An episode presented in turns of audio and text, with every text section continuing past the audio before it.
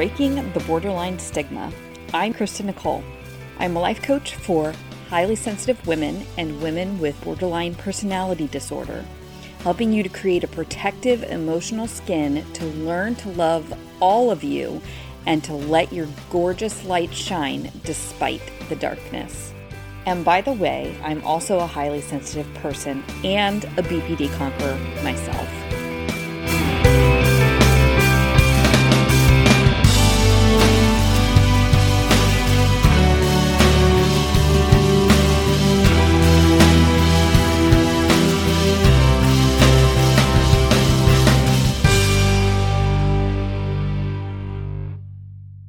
Hello and welcome back. So happy to have you here as always. I am excited to jump into the content with you today.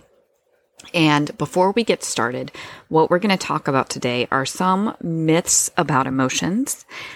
So if you haven't yet listened to why emotion, regulating your emotions is so difficult when you have BPD, which is the podcast episode just before this, I do recommend that you go back and listen to that first. However, you don't have to. Um, I'll give you a little bit of context here. So, in the last episode, I went over why emotion regulation is so difficult when you have BPD or you're someone who may think you have BPD.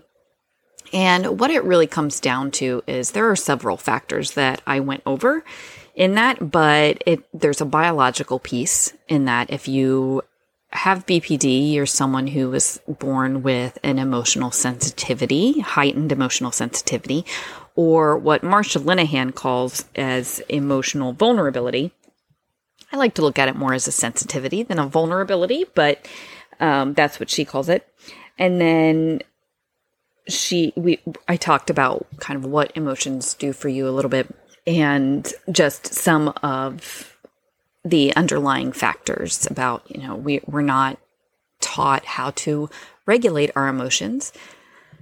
And part of this, I believe, is because culturally as a whole, I do believe that we are emotionally immature. There's not, that's not to say that people don't have an emotional maturity to them. Some certainly do. And I think there are factors where you can be emotionally mature in some areas and emotionally immature in others. But I think in general, we are emotional and emotionally immature society. And there's several reasons I think that this is. And I think a big part of it is that our um, society, the, the patriarchal system, has essentially taught us that emotions are bad. It is, you shouldn't get emotional. You, that, that they show weakness, that sort of thing. And so, because of that, it, it basically stunts our emotional growth. And again, this is my viewpoint just from books that I have read, experiences that I've had, that sort of thing. Uh, I haven't done any scientific research, so, so to speak, or conducted, I should say, conducted any scientific research. It's just my own opinion. But what I have noticed, observed, and what I have read th- this all leads me to kind of formulate this hypothesis of we're not taught how to regulate our emotions because culturally speaking, emotions that are deemed unwanted or as some people call them negative are seen as bad.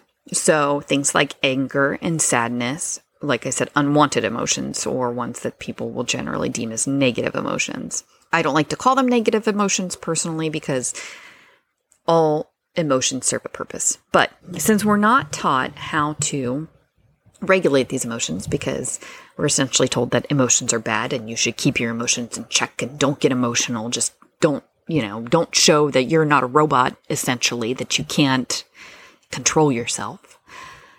This doesn't lead us to not having the emotions. This just leads us to not knowing how to deal with them.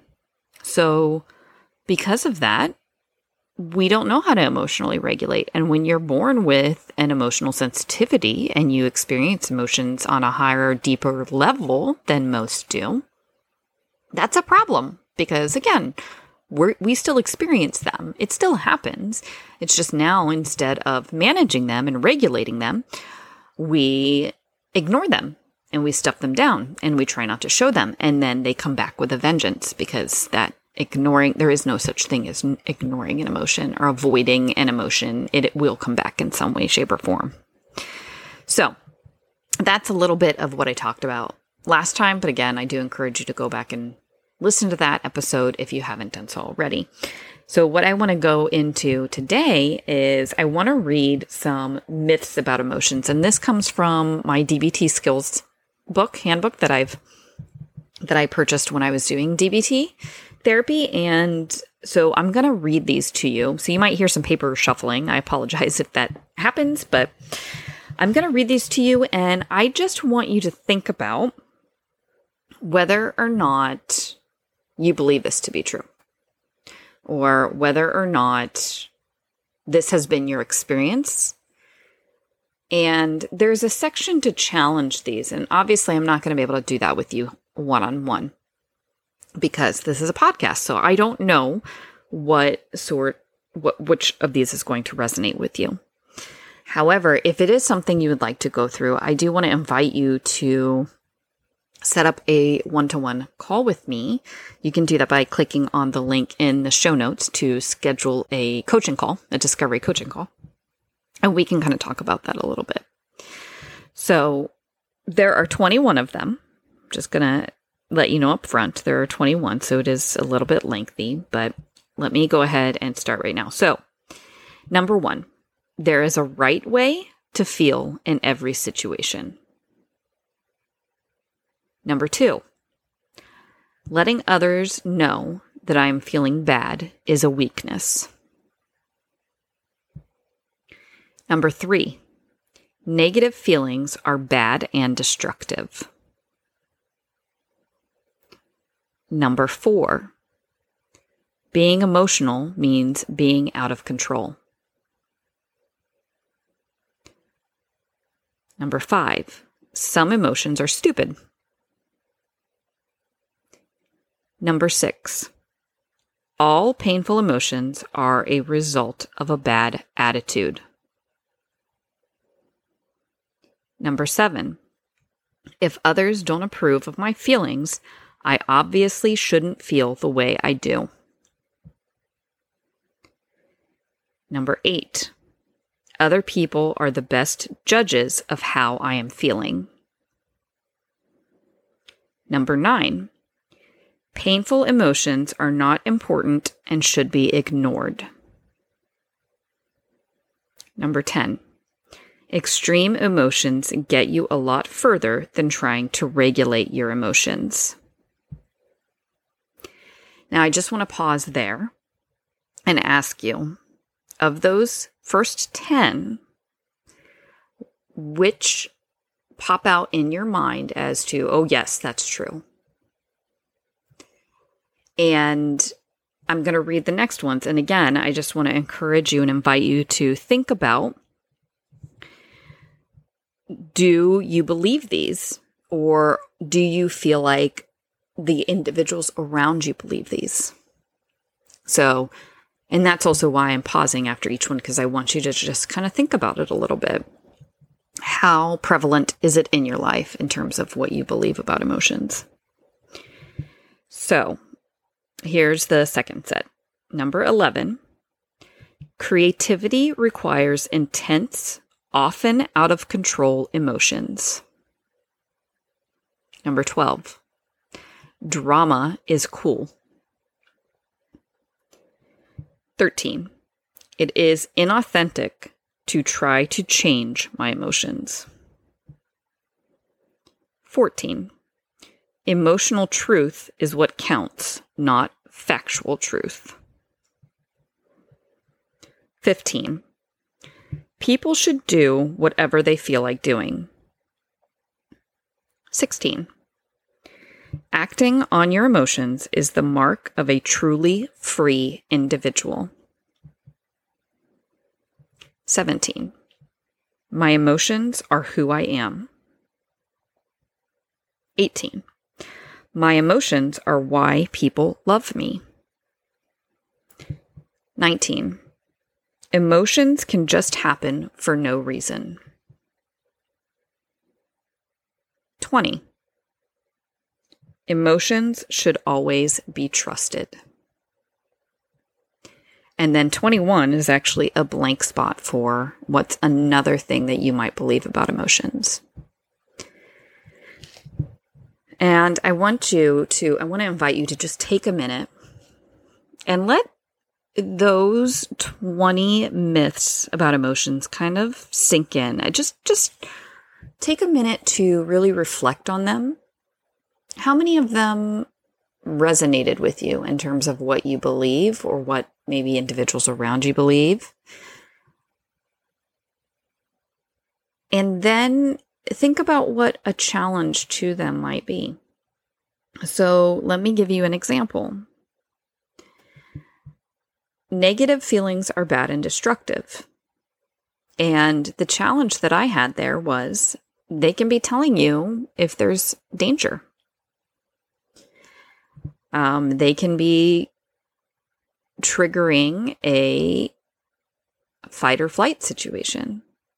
So, in that case, if you're chased by a bear or some wild animal, odds are you're not going to feel good about it. You're going to be scared. You're going to be, um, I, you know, I think scared would be the biggest thing, fearful for your life. Maybe you're even a little bit angry, but is that a bad thing? Because it's telling you to get out of the situation. Um, another one that used to be a myth for me, I had kind of started as a potential myth, is that emotions can just happen for no reason. And I think that this is a big one because prior to my doing any sort of work, any sort of therapy, and I will say DBT therapy because I had done talk therapy, and this was not one that I came to realize is actually a myth. In talk therapy, it was in doing DBT that I realized that I used to think that emotions can happen for no reason. And that's not true. I've said it before, but it's always worth repeating that emotions are an indicator of something else, something that's going on, whether it is hey, you need to get out. I need to get out of this situation. I am not safe. Whether it is, I have felt threatened in some sort of way. I have my, my integrity has been called into question. Um, I am being made to feel wrong for my choices, whatever it is, they're, they are an indicator of something. So in the case of negative emotions or unwanted emotions, I think that this is normally the most difficult to regulate, right? Because, I mean, when you're excessively happy, although that can be an indicator of being in like a manic mode, um, normally it's that's not something where we try and bring it down to a baseline level. There are times when we probably should. But that's not something we usually look at and think, oh, I better not be so happy, right? It's more when it comes to anger or sadness or frustration, whatever it is that you're feeling at the time, um, fear, you know, it's those sorts of things that we feel like that, that can kind of run away with us. So, because of that, a lot of times, you know, we think about emotion regulation and that it has to do with unwanted emotions.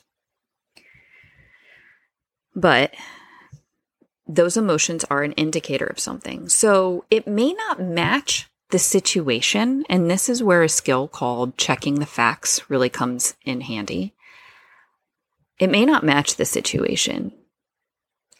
Um, I'm trying to think of an example, but if if your significant other says something and it just sets you off okay it it and your significant other is like oh whoa like i didn't i didn't mean it like that or why are you getting so angry well in that instance it may not match your reaction may not match what they said but there isn't it's an indicator, an underlying that there's some underlying, I don't want to say issue, but something underlying that happened maybe when you were younger that hasn't been resolved.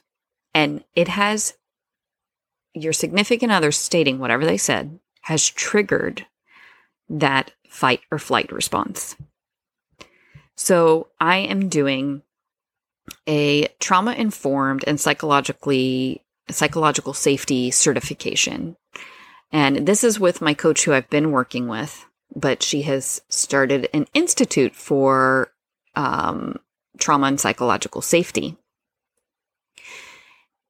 And everything that I hear her talk about, and of course, I'm doing this not just for myself, but also for the clients that I work with, because it's very related. And it is said that individuals with BPD could have some childhood trauma, like 60 or 70% of them have childhood trauma, but not all. And I'm actually going to challenge that because it depends on what your definition of trauma is.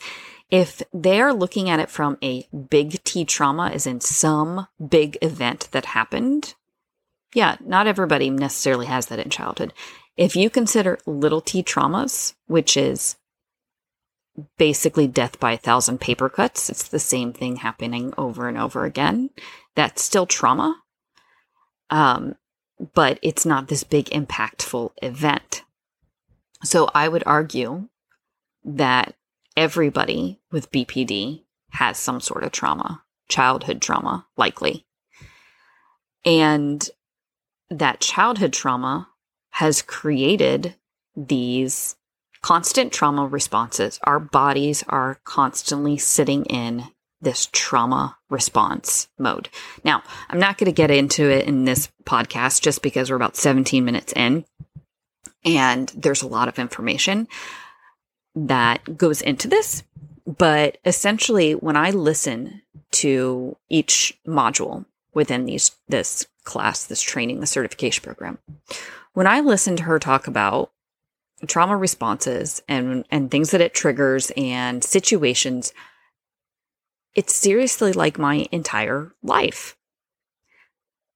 And prior to prior to starting DBT therapy, I never I didn't think I had any trauma. I even remember my therapist saying, you know, once we get to um, a baseline, and I won't go into what that means because it's a it could trigger an emotional tri- it could be a trigger for for people listening to this. So let's just say once I got to a baseline, then she said, then we can dr- dig into the trauma of the past, and I just remember thinking, I don't have any trauma. Like, what are you talking about? I don't. I, I'm fine there's I didn't have any trauma in my childhood. And boy, was I wrong. like now knowing what I know. Oh yeah, there's a crap ton of trauma there. And it's because it was more of a death by a thousand paper cuts type thing. And so my body got stuck in this constant trauma response. And so we end up I ended up having these big emotions and I would have these extreme reactions because I was going back and recreating that trauma in a sense. Not recreating the trauma itself, but it's almost like I was living inside of that and trying to respond in a way that would get me out of it, but it was actually perpetuating the cycle. Like I said, there's a lot that goes into it. It's not that simplistic, but I'm trying to explain it in a way where I just, what I am hoping you'll take away from this is a lot of the extreme reactions are likely, could likely be. I can't say definitively because I don't know you individually, although I would love it if you would reach out to me and s- send me an email, tell me your experience, set up a call with me to do a discovery call and we can talk more about this. But um, it, it it's likely from childhood trauma or painful past learnings. Sometimes it's a little bit easier to digest and, and look at it as painful past learnings because even the word trauma can be triggering. But these painful past learnings all go into building these myths about emotions. And really, emotions are just there. They're there to serve a purpose as to a clue or an indicator as to what's going on. Sometimes this is good and sometimes this is bad. So I'm going to leave it at that point for today. I hope that this has been valuable for you. I would love to hear from you. Drop me a um, email. You can do that. There's there's a link to get in contact with me again in the show notes. Um, please, if you would like to learn more, if you would like to chat more, set up a discovery call with me. And you may be feeling like, oh, she's too busy. I'm too busy. I don't have time for you. That is not the case. This is why I do this because I want to be able to give you some good information. I want to be able to connect with you. And I want you to know that you're not alone. So I absolutely have time for you. If it's something that you've considered, please schedule a discovery call with me. We can talk more um, about how I may be able to support you, or if you just want to have an initial conversation just to get to know one another. And again, totally in your court, but I really invite you to take advantage of that. So that is it for today. I hope this has been valuable for you. Like I said, if you have any topic that you would like to know more about, again, feel free to shoot me an email or you can give me a rating uh, I will see those as well. But shoot me an email, set up a discovery call, whatever feels safest for you, whatever feels good for you. And until next time, I wish you all the best and have a good one. If you enjoyed the podcast and would like one to one support, sign up for a free discovery call through the link in the show notes.